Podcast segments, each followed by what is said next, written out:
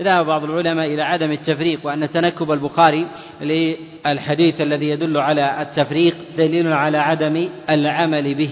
وذكرنا أن المتوجه في ذلك أن الغلام والجارية من جهة البول على السواء، وأنه يرش يرش من بولهما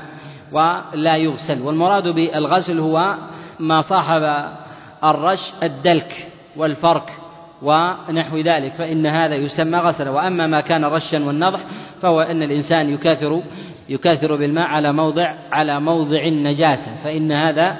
فإن هذا يسمى رشا، وهو ما فعله رسول الله صلى الله عليه وسلم مع ذلك ذلك الغلام. وفي نهي رسول الله صلى الله عليه وسلم عن بعض الاجتهاد الذي يفعله بعض الناس ومن العامة ونحو ذلك في زمنه إشارة إلى عناية رسول الله صلى الله عليه وسلم بأمر الصحابة وتوجيههم إلى ما هو خير لهم في صحة أبدانه. وفي هذا عناية رسول الله صلى الله عليه وسلم بمسألة التطبب والاستشفاء والذهاب إلى الطبيب، وقد تقدم معنا الكلام في هذه المسألة، فإن رسول الله صلى الله عليه وسلم أتي به بعد أن عولج، وهذا إقرار منه عليه الصلاة والسلام بما فعلوه من جهة الأصل، وعدم إقرار بما فعلوه من جهة التخصيص، يعني باستعمالهم باستعمالهم ذاك. وذلك أن العلائق التي نهى رسول الله صلى الله عليه وسلم عن استعمالهم لها، وهي ما يفعلونه في لهوات الصبي وهي لهاته في حلقه، وذلك أنهم ربما وخزوها بأصبع أو وخزوها بعود ونحو ذلك، وقد نهى رسول الله صلى الله عليه وسلم عنها. وأرشد رسول الله صلى الله عليه وسلم إلى ما هو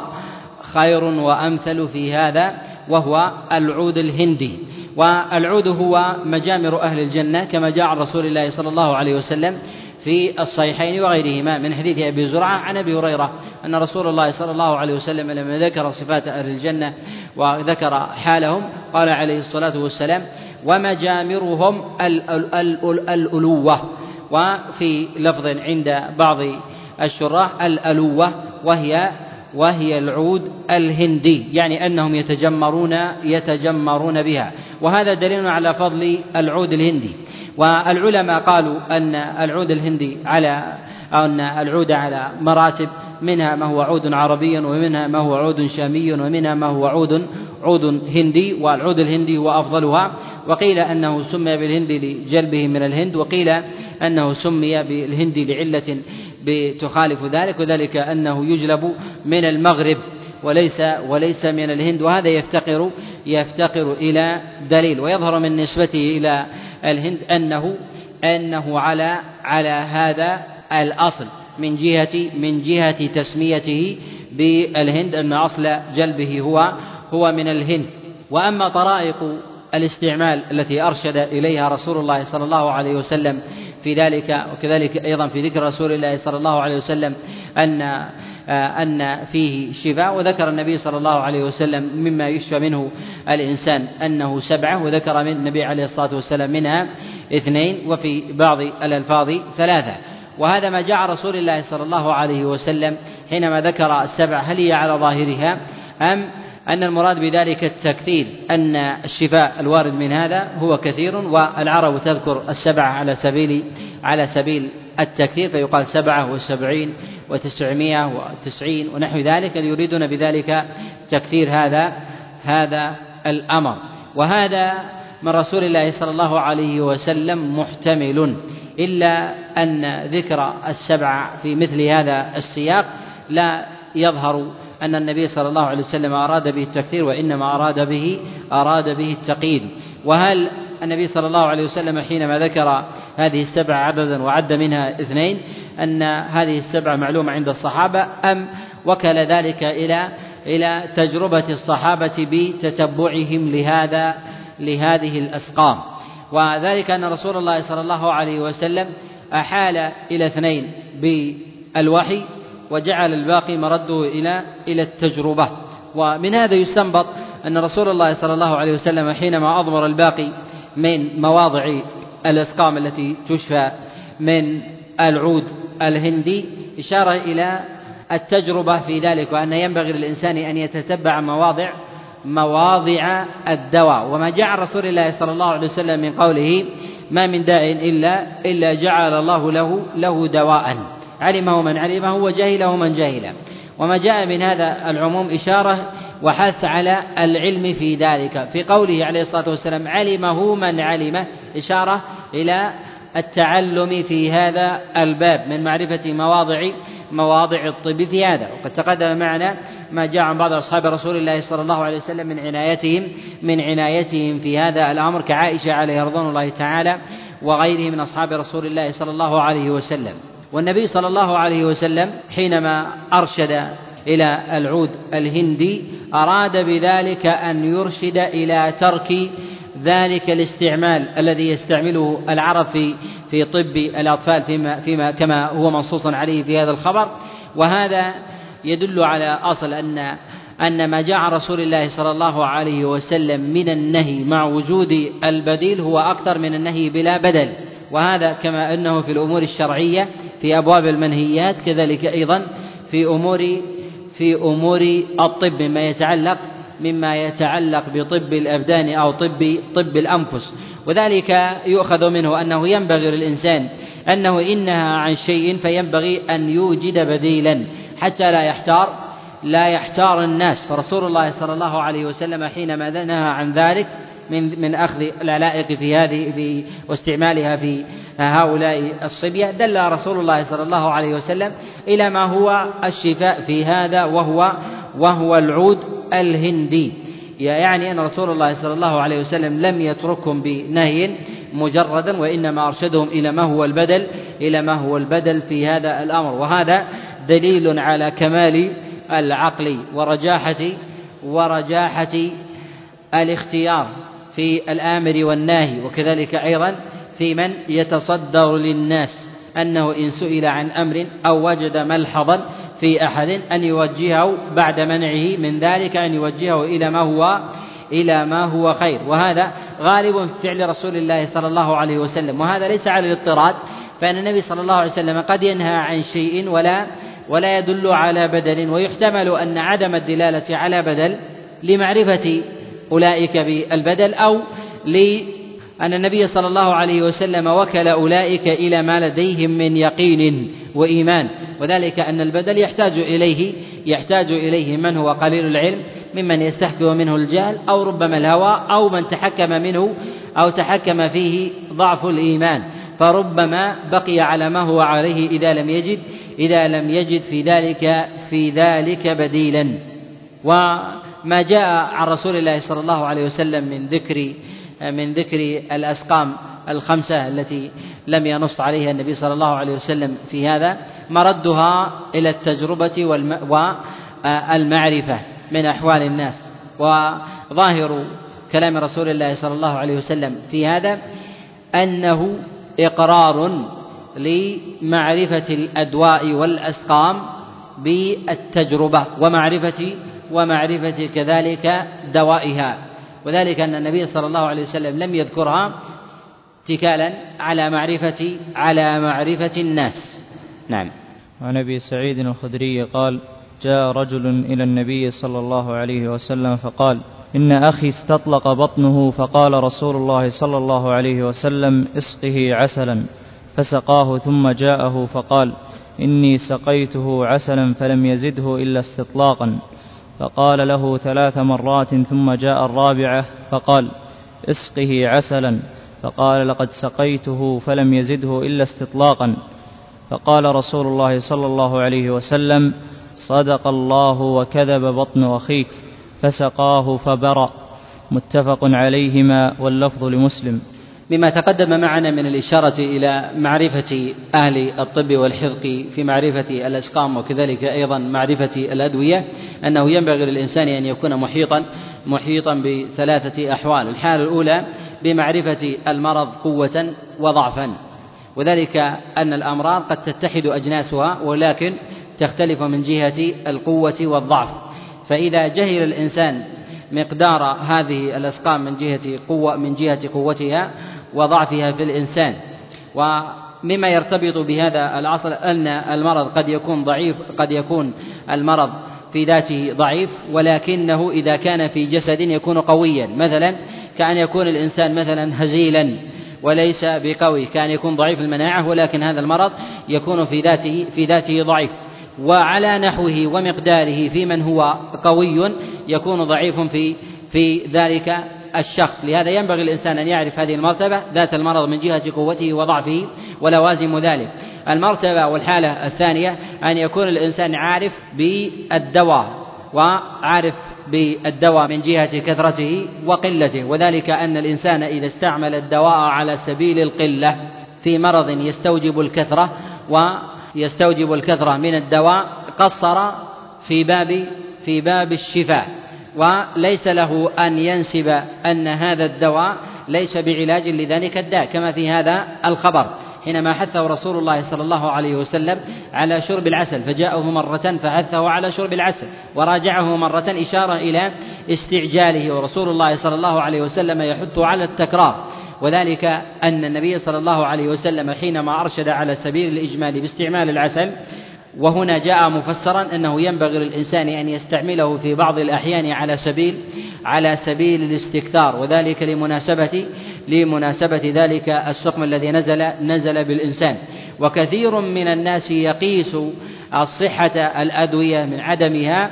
باستعماله على وجه يظنه أنه على هذا النحو، فيصحح ويخطئ في أمثال هذا الأمر، وهذا راجع إلى هذه الأمور الثلاثة، وهي أولها بمعرفة بمعرفة الأسقام قوة وكثرة، كذلك أيضا بمعرفة الدواء من جهة كثرته وقلته وطرائق وطرائق استعماله، كذلك وهي الأمر الثالثة أحوال أحوال من نزل به ذلك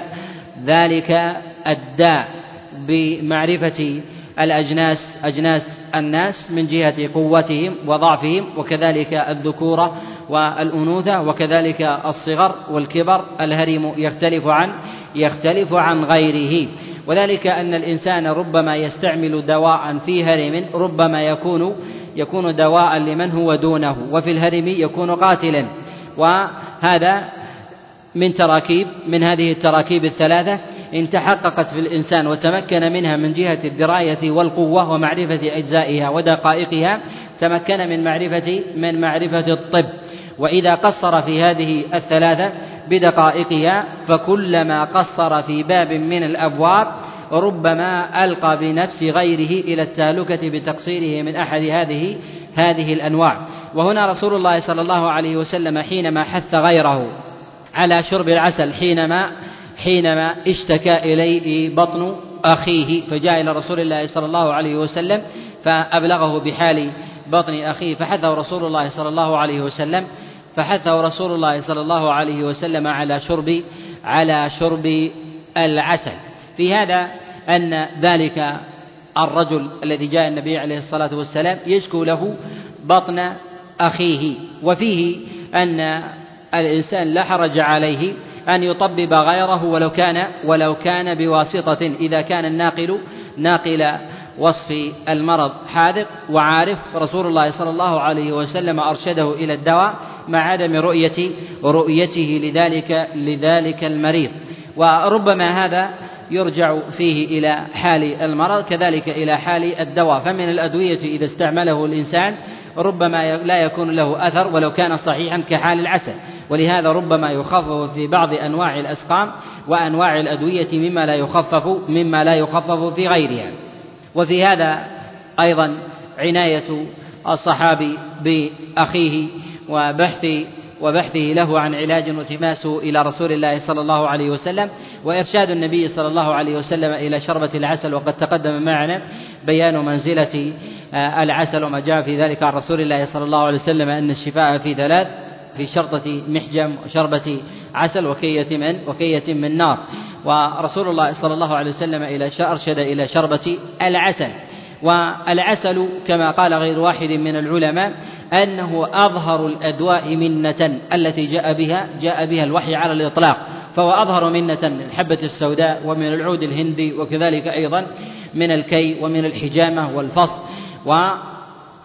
وكذلك من التلبينة وغيره مما جاء فيه عن رسول الله صلى الله عليه وسلم، وذلك لاختصاص القرآن ببيان ببيان منزلته وشفائه، وكذلك كثرة النصوص الواردة الواردة في حقه. وبه نعلم أن ما جاء من النصوص في بيان فضل منزلة بعض الأدوية على غيرها أن العسل له في ذلك النصيب النصيب الأوفر، وهذا وهذا ظاهر. ورسول الله صلى الله عليه وسلم حينما أرشد إلى شربة العسل وراجعه في ذلك أن المرض ما زال ما زال موجودا، هذا فيه إشارة إلى التفصيل المتقدم. كذلك أنه ينبغي إلى أهل المعرفة واليقين والحذق في هذا الأمر إن كانوا من أهل الدراية أن يبقوا على ما هم عليه من يقين، وألا يلتفتوا إلى وألا يلتفتوا إلى بقاء المرض، فربما بقي المرض لعلة خارجة عن ذلك عن ذلك الدواء وهو العسل. فرسول الله صلى الله عليه وسلم كان في ذلك صاحب يقين، فأرشد إلى شربة العسل مرة ثم أخرى ثم أخرى، ولم تضره مراجعة ذلك، ولم يرشده إلى ولم يرشده إلى دواء آخر، وإنما حثه على طول طول البقاء على ذلك الدواء. وفي هذا أيضا أن رسول الله صلى الله عليه وسلم أرشد على سبيل الإجمال بشربة العسل من غير بيان القلة والكثرة، فهل رسول الله صلى الله عليه وسلم ما بين القلة هنا للعلم بها، أم أن النبي صلى الله عليه وسلم علم أن الكثرة في ذلك لا تضر، وأن الإنسان لو استكثر من ذلك فإنه أكثر من جهة سلوك سبيل سبيل الاستشفاء في هذا في هذا الأمر، وهذا وكلا الأمرين محتمل في ذلك. ورسول الله صلى الله عليه وسلم حينما عاوده ذلك الرجل في الثالثة وقال إن بطن أخي تستطلق، يعني ما زالت على ما هي عليه، فقال رسول الله صلى الله عليه وسلم صدق الله وكذبت بطن أخيك. في هذا إشارة إلى أمر من أمور الطب ومسألة مهمة في هذا، وهي أن الاستعجال في أمر في أمر شفاء الأبدان مما لا ينبغي. ورسول الله صلى الله عليه وسلم وهو الذي دله الله جل وعلا على مواضع الشفاء وأعلاها وهو العسل، فهذا إذا كان في العسل فهو فيما أدناها من فيما كان فإن ذلك من باب أولى، والإنسان قد خلق قد خلق من عجل، فإذا كان هذا في الأمور البدنية كذلك أيضا هو في الأمور في الأمور النفسية، فإنه لا يمكن أن تزول أن يزول ما في الإنسان من مرض وسقم على سبيل السرعة، فإن الإنسان ينبغي له أن يصبر وأن يتدرج في ذلك. وربما يرجع هذا إلى الحكمة من إنزال الأمراض والأسقام، وذلك أن رسول الله صلى الله عليه وسلم يقول كما في الصحيح من يرد الله به خيرا يصب منه، فإذا أصاب الله جل وعلا عبده بنازلة وزالت منه على سبيل الفجأة لم تظهر الحكمة من التكفير كحال كحال المصاب أو المصيبة التي تنزل بالإنسان فتزول على سبيل على سبيل التدرج، وهذا فيه إشارة إلى بقاء المرض وزواله على سبيل على سبيل التدرج أظهر في أظهر وقعا في نفس الإنسان، كذلك أظهر في بيان الأثر اللازم من نزول ذلك المرض، فإنه أظهر في نفس الإنسان، فإن الإنسان إذا نزلت به مصيبة ثم ارتفعت فجأة لا تظهر فيه باللجوء إلى الله جل وعلا وظهور النعمة، كحال الإنسان مثلا الذي تأتي به يأتي به المرض لحظة ثم يزول ثم يزول لحظة، فهذا لا يظهر فيه كحال الإنسان الذي ينزل فيه على سبيل التدرج، فكأنه يشاهد ذلك السقم يرتفع منه شيئا فشيئا ويتعلق بالله سبحانه وتعالى ويلتجئ إليه. فإن الاستبراء لما كان على هذا النحو ناسب العلة في ذلك وهي التكفير، كذلك أيضا إرجاع الإنسان إلى إلى ربه سبحانه سبحانه وتعالى. وفي هذا أيضا إشارة إلى أن أخلاط الأمراض التي تكون مع الإنسان ربما يشفى الإنسان من مرض بدواء معين كحال البطن يعالجها العسل، فربما اقترن مع مرض البطن واستطلاقها مرض آخر أجل الشفاء، فلا يستعجل الإنسان من بعض الأدوية التي يوجه باستعمالها سواء من أهل الطب والدراية أو كان ذلك ممن يوجه بالنص الشرعي كحال العسل أو الحجامة أو الشرطة أو الحجامة أو كية النار أو الحبة السوداء أو العود الهندي وغير ذلك. ينبغي للإنسان أن يضع الاحتمال في ذلك شريطة ألا يبالغ في ذلك فيفسد فتفسد عليه نفسه أو يفسد عليه عضوه أو نفسه أو عقله، فينبغي الإنسان أن يتحرى في ذلك وأن يستشير أهل المعرفة والدراية في هذا الأمر. وفي قول رسول الله صلى الله عليه وسلم كذب بطن أخيك، معلوم أن البطن لا تكذب على سبيل التعمد كحال الإنسان في بصره، فربما يخيل إليه الشيء، ولكن لا تتعمد العين أن تري صاحبها على خلاف ما ترى، ولهذا يقول الشاعر كذبتك عينك أم رأيت بواسط غلس الظلام من الرباب خيالا، فالنفس قد ترى شيئا لا ترى شيئا ليس على الحقيقة فتريها فتري صاحبها هذا الشيء على خلاف الحقيقة، فترى خيالا فتظنه حقيقة، ويقال العين كذبت على صاحبها وهي لا تكذب ولكنها على هذا النحو. كذلك أيضا البطن، فربما خدعت صاحبها بوجود المرض فيها ولكنه قد تلاشى، وما بقي فيها هو من أثر تلك الأمراض، وربما كان من التوهمات والتخيلات، أو إن أو يقال أن البطن بقي فيها من تلك من تلك الأسقام، كذلك أيضا من الأمراض ما هو أثر عن الماضي أو كان خليطا بمرض آخر، والمرض المقصود قد قد شفي في ذلك، فيقال أن المرض الذي بقي بعد نزول الدواء عليه مرض متعلق بخليط آخر من الأمراض منعه من زواله. وهذا يرجع فيه إلى أهل المعرفة والطب، فإن أمراض البطن متنوعة، منها ما يكون استطلاقا ومنها ما, ومنها ما لا يكون كذلك، فربما يشفى الإنسان مما يقصد منه الاستشفاء كاستعمال العسل، ويبقى لديه مرض آخر يظنه هو السابق وهو ليس هو، ويقال حينئذ أن البطن كذبت على الإنسان بامتزاج خليطين وما فيه بامتزاج خليطين، ويظن أن ما فيه هو مرض واحد وهي أمراض وأسقام. نعم. أحسن الله إليك. وعن أنس قال رخص رسول الله صلى الله عليه وسلم في الرقية من العين والحمة والنملة، رواه مسلم. في هذا الخبر في ترخيص رسول الله صلى الله عليه وسلم في الرقية فيه إشارة إلى أن الرقية إما أن تكون محظورة قبل ذلك، ولهذا رخص رسول الله صلى الله عليه وسلم وأذن, وأذن فيها، أو تكون من جهة الأصل أمسك عنها أصحاب رسول الله صلى الله عليه وسلم، وذلك لوجود بعض ألفاظ الشرك فيها، ورخص رسول الله صلى الله عليه وسلم في أعيان منها. وما جاء في هذا الحديث أن النبي صلى الله عليه وسلم رخص في الرقية من العين والحمى والنملة، أن هذا الترخيص ليس على سبيل التقييد، فيقال أنه لا يرقي لا يرتقي الإنسان إلا من هذه الثلاث، وإنما رخص النبي عليه الصلاة والسلام إما منها في مجلس واحد، أو أن النبي صلى الله عليه وسلم خص أحدا بعينه ب ترخيص فنقلت على هذا النحو، وإلا فالرقية هي باب واسع. لهذا قال النبي صلى الله عليه وسلم لما سئل عن الرقى التي كانوا يسترقون بها في الجاهلية، فقال رسول الله صلى الله عليه وسلم اعرضوا علي رقاكم لا بأس بها ما لم تكن ما لم تكن شركا. وبه نعلم أن الرقية التي رخص بها رسول الله صلى الله عليه وسلم هي ما كان من كلام الله جل وعلا، وما كان من كلام رسول الله صلى الله عليه وسلم، وما كان من الكلام العربي المعروف. وأما ما كان من خلاف ذلك من الكلام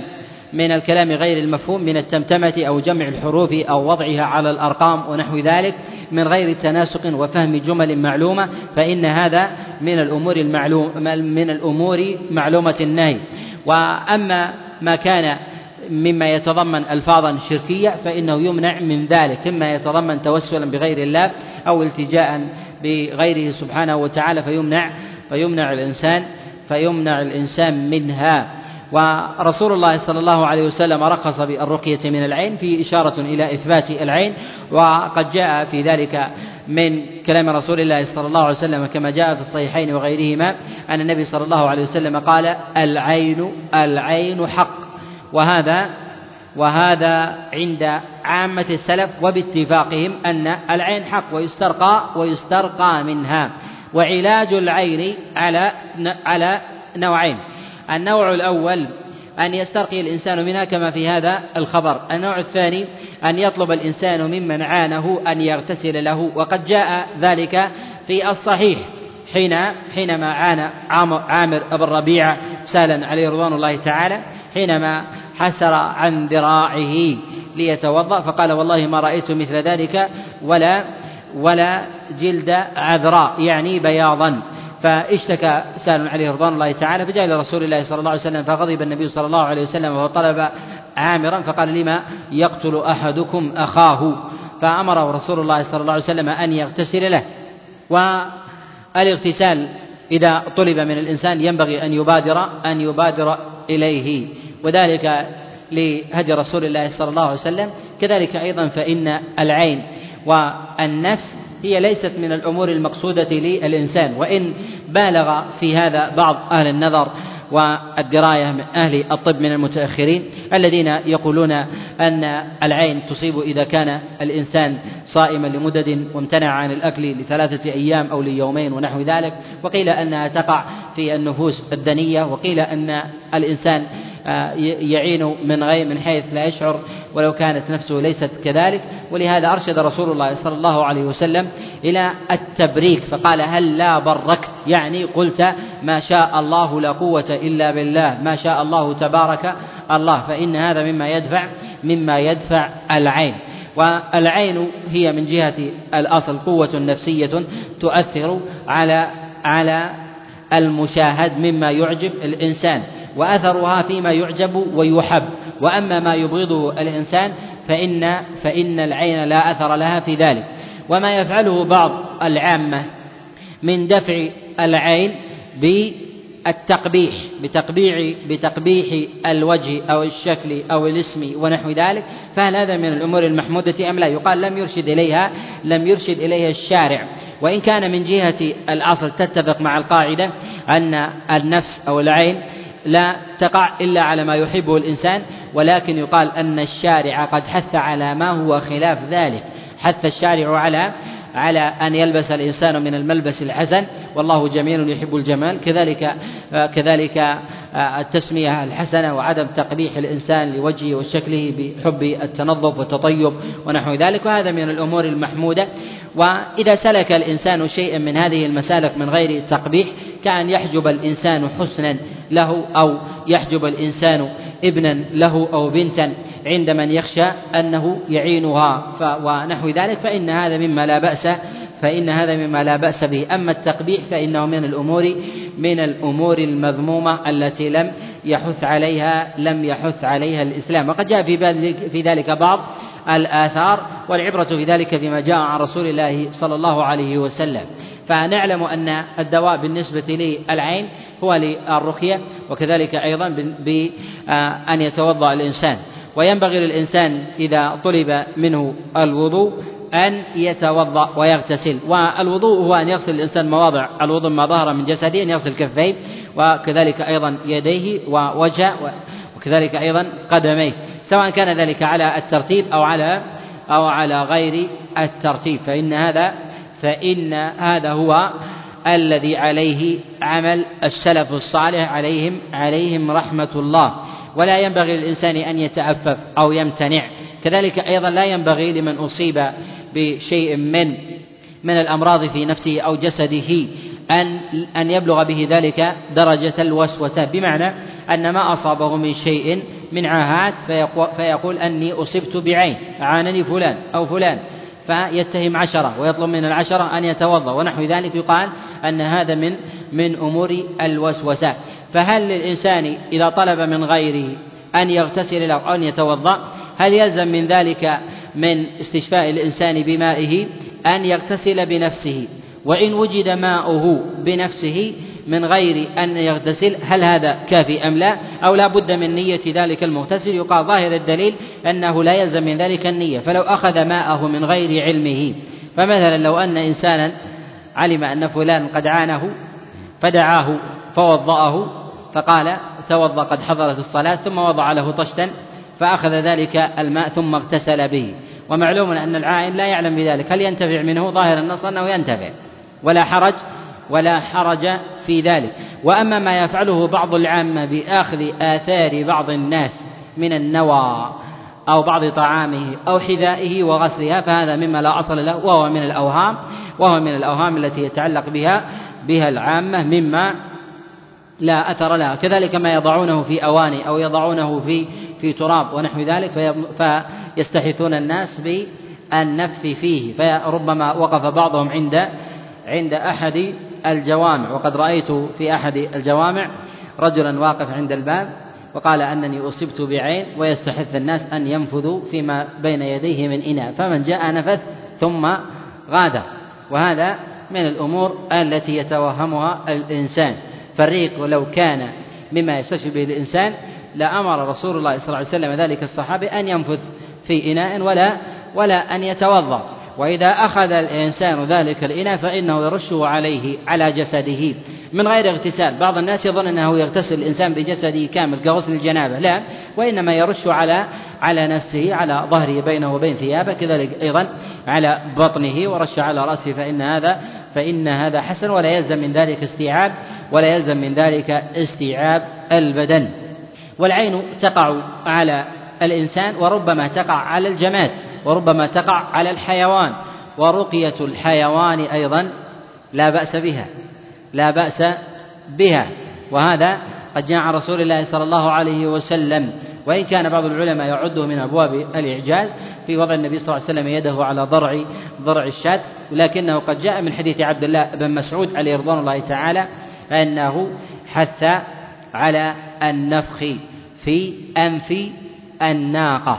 في في منخرها الأيمن والأيسر، وجاء عنه هذا بإسناد بإسناد صحيح عليه رضوان الله تعالى. كذلك أيضا هل يقال هذا أيضا في الجماد، في السيارة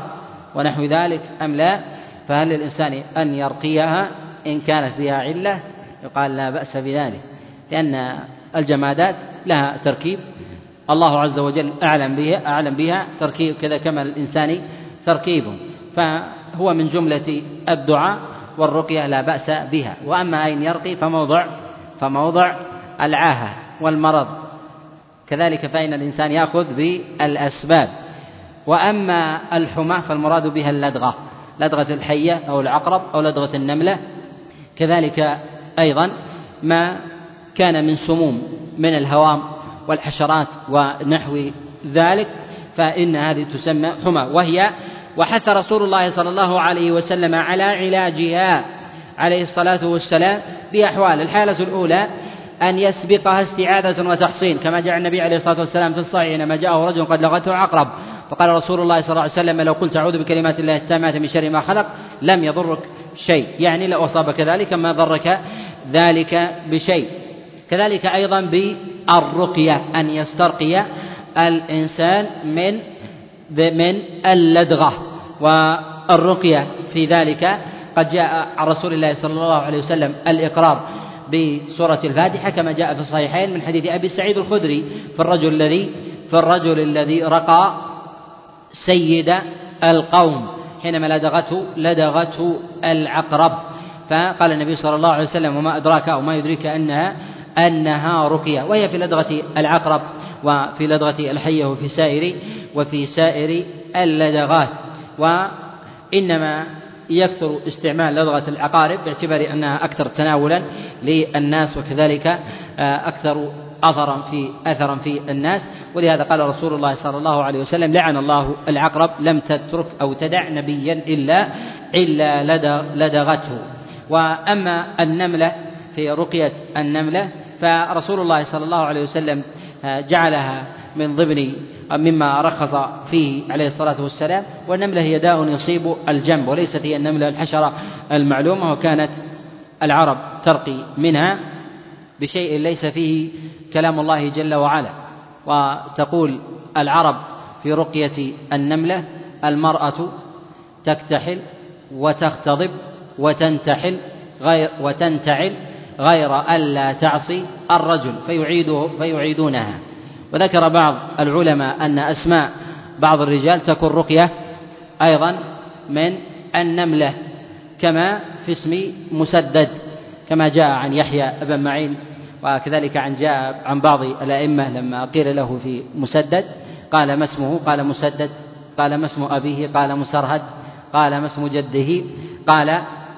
مسدد بن مسرهد بن مسربل بن أرندل بن أرندل. فقال: هذه أضف إليها بسم الله وتشفي من رقية العقرب والنملة. وهذا هذا إما أن يكون مرده إلى التجربة، وإما أن يكون مزاحا، وكلها كلها محتملة. ولكن ينبغي الإنسان ألا يسترقي إلا بشيء فيه كلام الله جل وعلا بأسمائه وصفاته وما جاء عن رسول الله صلى الله عليه وسلم وهو وهو غنية. نعم. وعن عائشة رضي الله عنها قالت: كان رسول الله صلى الله عليه وسلم يأمرني أن أسترقي من العين، متفق عليه. وفي هذا ترخيص رسول الله صلى الله عليه وسلم لعائشة أن تسترقي من العين.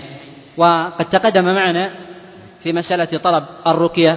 أن هذا ينافي التوكل، وهنا أذن لها رسول الله صلى الله عليه وسلم أن تسترقي، يعني تطلب الرقية من العين. يحتمل أن يكون لها ويحتمل أن يكون لغيرها، وهذا وهذا نص نص عام. فإذا طلب الإنسان الرقية لغيره لم يدخل في في نفي التوكل أو عدم دخوله في السبعين ألف الذين يدخلون الجنة بغير بغير حساب ولا ولا عذاب. ورسول الله صلى الله عليه وسلم إنما أذن لها بالاسترقاء من العين، ذلك لكثرة الإصابة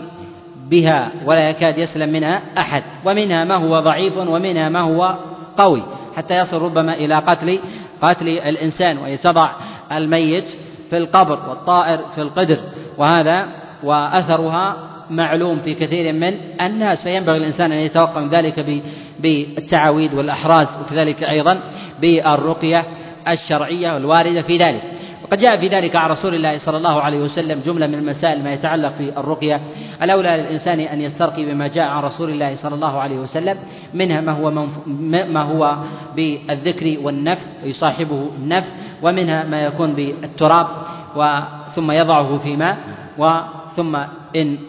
إن نزل أو ركد ذلك التراب شرب ذلك الماء، أو ما جاء عن بعض السلف قال جاء هذا عن عبد الله ابن عباس كما روى الإمام أحمد، وجاء أيضا عن أيوب بن تميمة السختياني، وجاء عن أبي مجلس وغيرهم في الكتابة على ورقة بزعفران ونحو ذلك، ثم وضعها في ماء حتى حتى تمحي ثم يشرب ذلك. فإن هذا أيضا من الأمور من الأمور المحمودة التي لا بأس بها، وقد جاء هذا عن غير واحد من السلف كما تقدم الإشارة إليه. كذلك الأولى للإنسان أن يرقي نفسه ولا يكثر من طلب الرقاة، فإن هذا له أثر فيه على, على الإنسان. ولهذا كان رسول الله صلى الله عليه وسلم يحث على الرقية كما جاء في الصحيح حينما رأى صبيا فقال أرقوه، وما قال ائتوني به أرقيه. كذلك ما جاء عن سعد بن وقاص عليه رضي الله تعالى حينما جاءه رجل يطلبه أن يرقيه قال أجعلتني نبيا، أرقي نفسك. كذلك ينبغي للإنسان أن يرقي غيره في حال العجز أو عند الحاجة أو من غير طلب، أن يرقيه ويقرأ عليه، كما كانت عائشة عليه رضي الله تعالى ترقي رسول الله صلى الله عليه وسلم، وكانت تنفث في يديه لبركة يديه، ثم تمسح تمسح بجسده عليه الصلاة والسلام. كذلك لا حرج على الإنسان المسلم أن يرقي كافرا كما جاء في الصحيحين حديث أبي سعيد في الرجل الذي سيد القوم وكان مشركا فرقاه عليه رضوان الله، فرقاه أحد الصحابة عليهم رضوان الله تعالى. وكذلك أيضا لا حرج على الكتاب أن يرقي مسلما كما جاء عند الإمام مالك في الموطأ من حديث يحيى بن سعيد عن عمرة أن عائشة عليه رضوان الله تعالى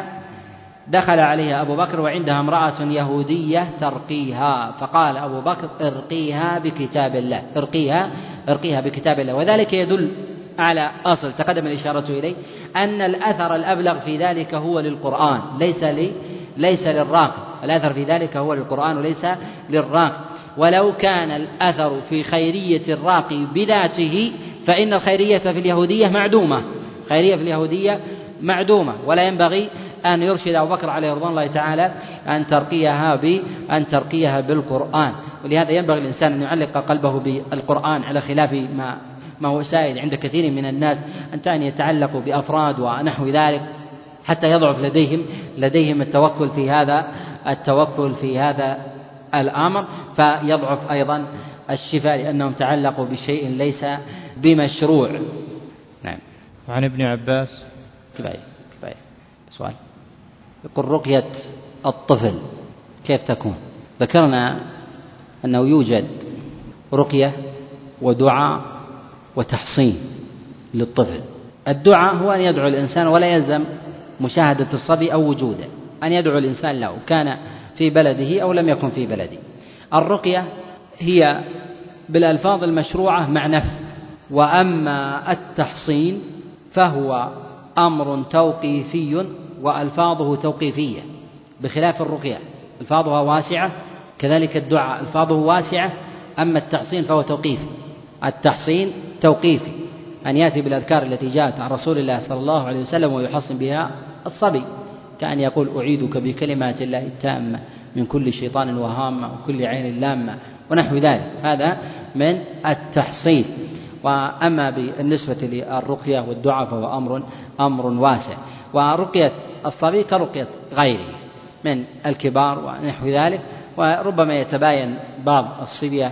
عن غيرهم باعتبار مثلا يوجد منهم من لم يطعم وصعب تناوله ذلك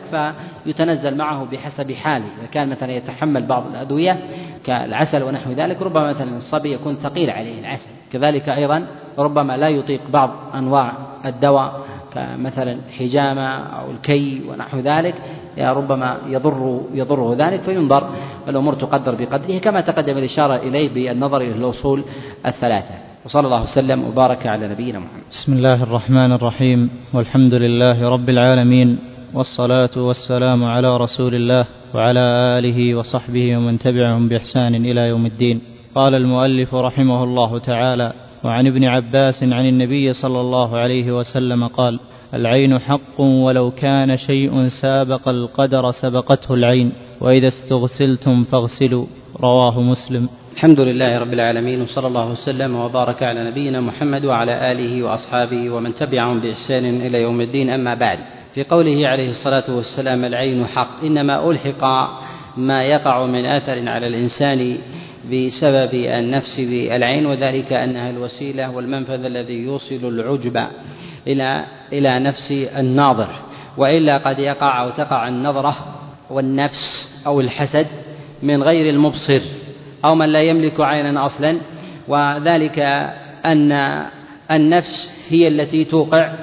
توقع الشر في الإنسان، وإنما ألحق الأمر بالعين باعتبار أنها هي الوسيلة التي تنقل للإنسان ذلك. وهذا لأمرين: أن النبي صلى الله عليه وسلم قد ذكر النفس في غير ما موضع، وأنها هي جالبة الجالبة للحسد. الأمر الثاني أن العين إذا قلنا أنها هي الوسيلة الناقلة قد يعجبها شيء ولا يعجبها شيء، وقد يعجبها شيء ولا تراه ولا تراه حسنا على سبيل العجلة في الرؤية ونحو ذلك، فلا يقع في نفسها موقع موقع العجب والاستحسان، ولهذا لا تؤذي. ولهذا يقال أن الأعمى ولهذا يقال إن الأعمى أو من لا يملك جرما للعين أصلا أنه قد يقع منه الحسد، وذلك بسماعه لشيء من أوصاف من أوصاف المحسود. لهذا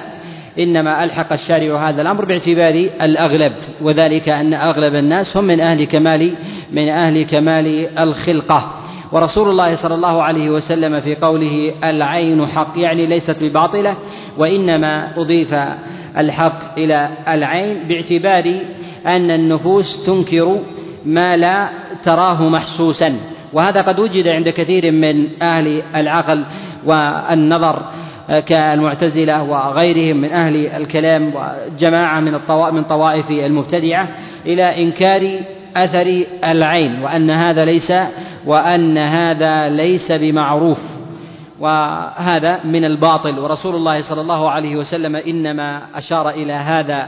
التحقيق على هذا النحو والتأكيد إبطالا لذلك لذلك المدعى من النفس بإبطال مثل هذا الذي أثبته الله جل وعلا وأثبته رسول الله صلى الله عليه وسلم. والنبي صلى الله عليه وسلم إنما أثبت ضرر العين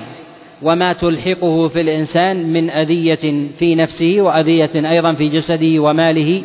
وولده، وبين حال العلاج، وقد تقدم الإشارة إلى هذا المعنى على على النوعين. وأولها ما تقدم الإشارة إليه من أن الإنسان إذا عرف الذي أصابه بعين أنه يأمره أن يغتسل له، وهذا ظاهر في هذا الخبر في قول رسول الله صلى الله عليه وسلم وإذا استغسلتم وإذا استغسلتم فاغسلوا، يعني إذا طلب منكم الاغتسال وهو على الصفة التي تقدم الكلام عليها يجب عليكم أن تجيبوا لذلك، وهذا على الوجوب، وإنما قيل بالوجوب لقرائن منها أن هذا جاء عن رسول الله صلى الله عليه وسلم بصيغة الأمر. الأمر الثاني أن الاغتسال به زوال ذلك العارض وتلك الأذية التي نزلت بالإنسان، ومن ملك دفع أذية عن مؤمن لا يملك إزال لا يملك إزالتها إلا هو وجب عليه أن يزيلها، ومن أوقع العين بمن أصابته الأذية فإنه يجب عليه أن يزيلها سواء بيده أو ما يستطيع به أن يزيلها كالاغتسال، وهذا ظاهر. وهذه القرائن هي أقوى من قرينة الشرط في الاغتسال، وذلك أن رسول الله صلى الله عليه وسلم قيد الامتثال بالاغتسال بطلبه، ولهذا قال رسول الله صلى الله عليه وسلم وإذا استغسلتم فاغسلوا، وهذا عند الطلب، وذلك لمعرفة المعين بعائنه، وهذا إنما قيد بالطلب لأنه هو الأصل، أن الإنسان إذا لحقته أذية ممن لم يكن عنده إلا إلا هو فطلب منه فيجب عليه أن يمتثل. وثمة قاعدة يذكرها أهل الأصول، وهي أن الأمر إذا قيد بشرط فإن هذا من قرائن عدم الإلزام به، وهذا من الصوارف من الصوارف عن الوجوب، وهذا فيه نظر باعتبار أن القرينتين مما تقدم هي أقوى من هذه القاعدة التي ذكرها ذكرها الفقهاء في هذا في هذا الموضع. وإذا لم يطلب من الإنسان الاغتسال وغلب على ظنه أنه هو الناظر فهل يجب عليه أن يغتسل وأن يعرض غسله على من أصابه بعينه؟ فيقال أنه يتأكد في حقه، وأما إذا تيقن فقد يقال بالوجوب، باعتبار أن الإنسان إذا ملك رفع أذية أو دفع شر عمن أصابه الشر نزل به لا يملك رفعه إلا هو فإنه يجب عليه أن يرفع، وفي حال غلبة الظن فإنه فإنه يستحب ويتأكد ويتأكد في حقه. والعين حق، وما جاء عن رسول الله صلى الله عليه وسلم من جعل القضاء أو القدر في ظاهر هذا السياق أن أنه لا يسبقه شيء، ولو كان ثمة شيء يسبق القدر لسبقته العين، إشارة إلى قوتها إلى قوتها ونفاذها وخلوصها إلى مرادها أسرع من كثير من الأسباب